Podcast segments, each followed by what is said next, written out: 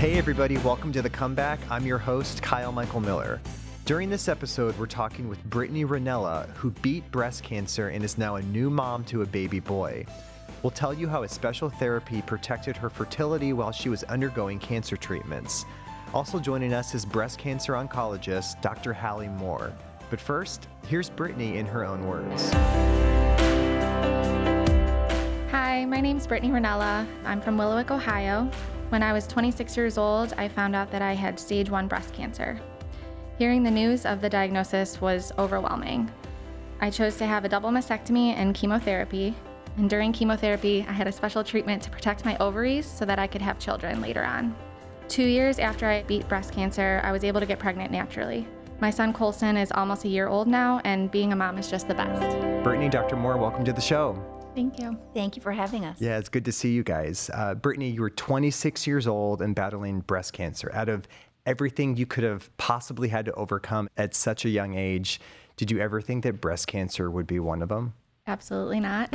No. No. Was, um, how did you find out that something was wrong? I think just doing breast exams. So I had felt like a, a twitch, I guess. I felt something and I felt my breast, and that's what I felt something that was not normally there. It was abnormal. And uh, I just called my OB at the time, and she was the one that kind of made everything start going with everything. So, So you went through some different tests. yeah, there was testings, ultrasounds, mammograms, biopsies, and then that's when I got the news. Did you have any inkling that something was wrong when you were going through those tests? And had you been having regular checkups? Mm-hmm. Yeah, six months prior, I had just had my checkup with my OB. So it was like six months had gone by. I thought I was having regular checkups and everything. And that's when I found that I was like, probably just a cyst. My mother actually has a history of some cysts in her breast. So I was like, that's probably what it is. So no, I did not think by any means that it was going to be cancer. Uh, You're young, you're healthy, active, you're a nurse, so Right. you you know you take care of yourself, you treat patients Right. all the time. What was it like when you heard those words breast cancer when you got that call?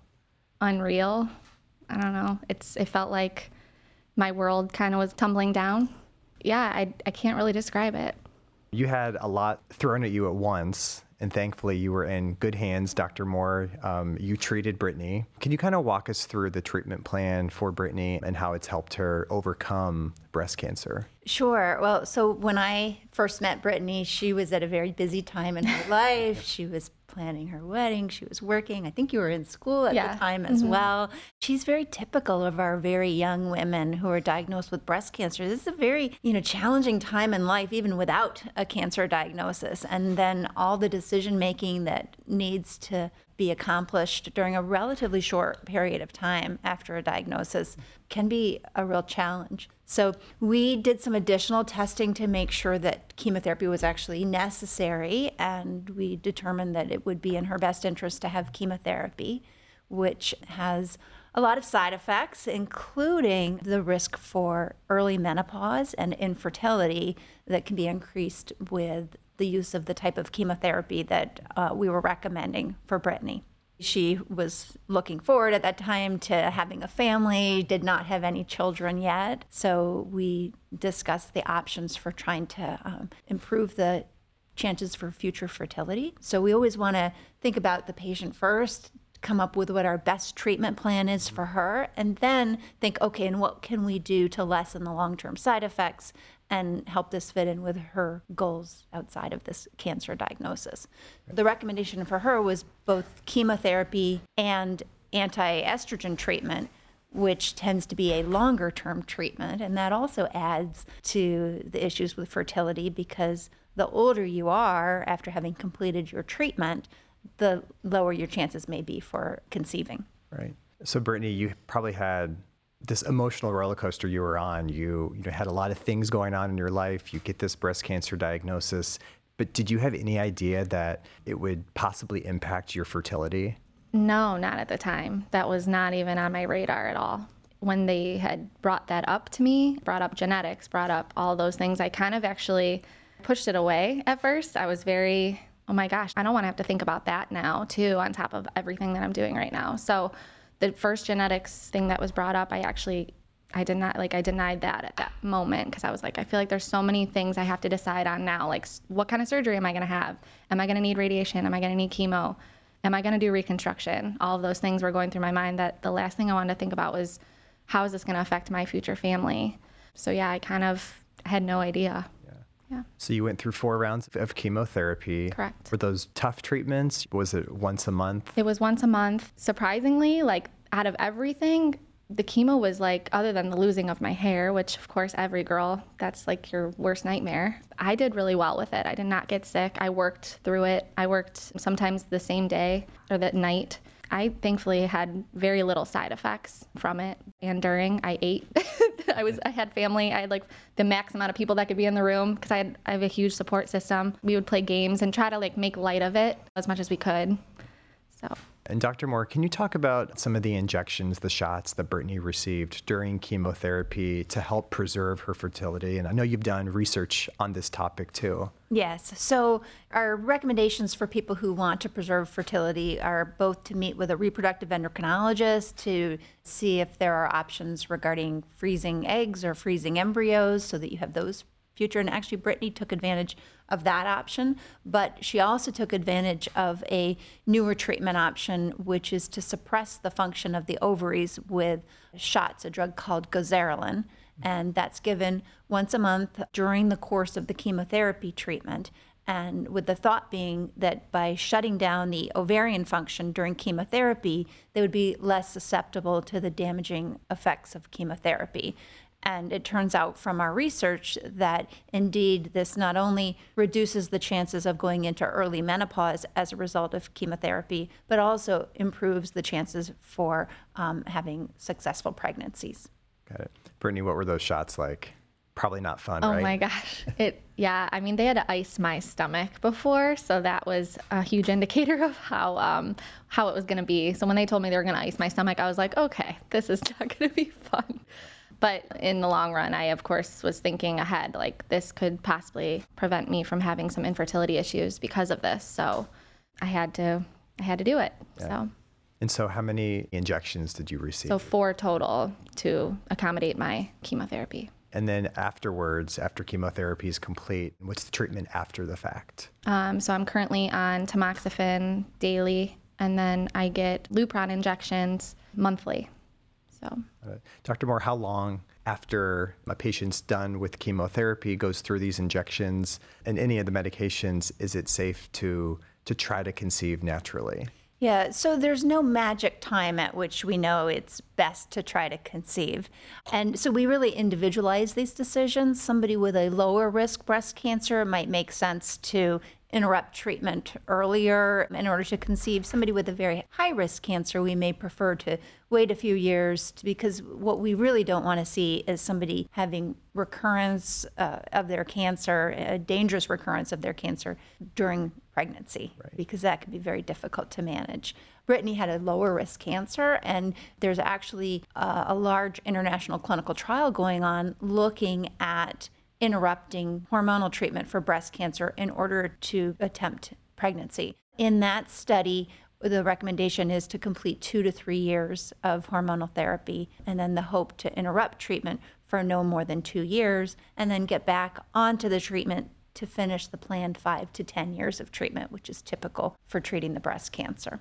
Brittney, so how soon after you were done with chemotherapy did you decide to try to conceive?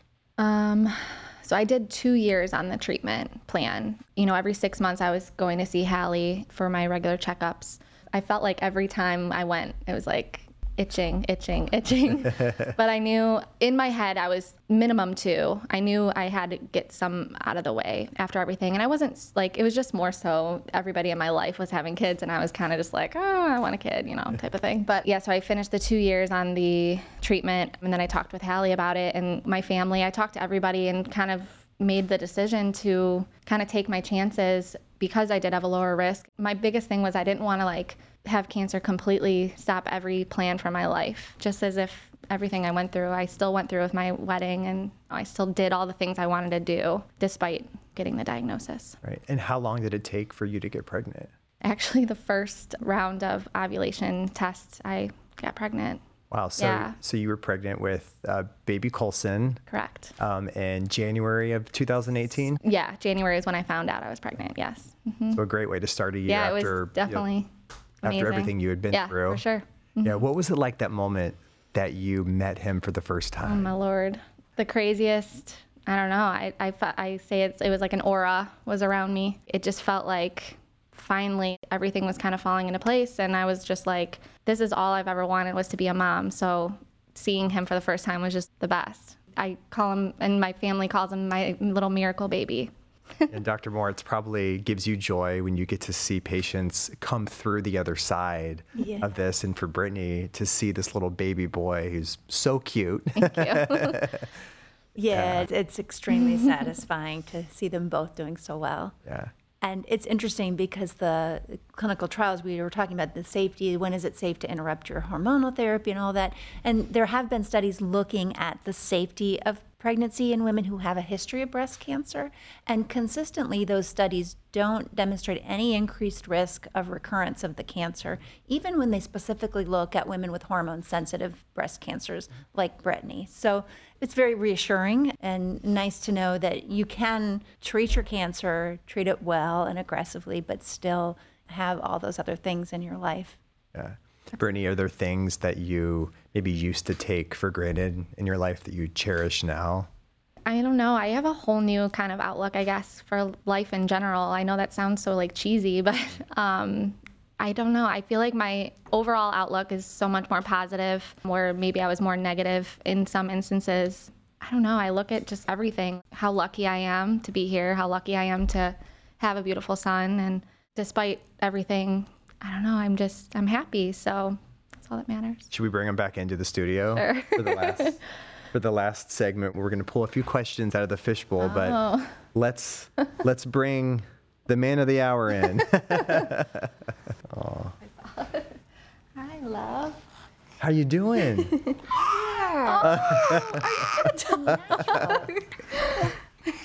oh, you found the microphone. Found it.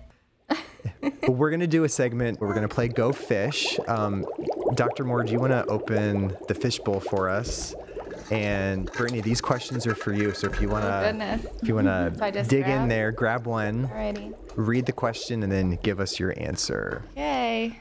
What would you like women diagnosed with breast cancer to know about cancer treatments? I guess it would be individualized for one. Um, the biggest thing would be to just stay positive through everything. Um, that's I think what helped me through. Um, I I just I trusted my team that I chose to help with everything, and I trusted that in the end I would succeed and everything would be okay. Yeah, that's a good answer. Two more questions in there. Alright. Next one, and they and they don't get harder either. Okay. So they're What's the first thing you would tell a young woman recently diagnosed with breast cancer about her dreams of becoming a mom? Talk with your team. You get that cancer diagnosis, it's not the end all be all. It's not like it can't happen because I'm living proof that it can. I think, yeah, you might have to wait a little longer than you would have liked, you know, because I feel like some women have like a timeline kind of thing. Mm-hmm. Same thing, like stay positive and just know that they have your best interests. Just make sure you talk with your team about it so that they know what your plan is so they can alter treatment for you. last question. Oh gosh. When you look at Colson, what's the first thing that pops into your head? Lucky, blessed. I mean, he's like just the best. And maybe I just say that because he's my own, but um, I don't know.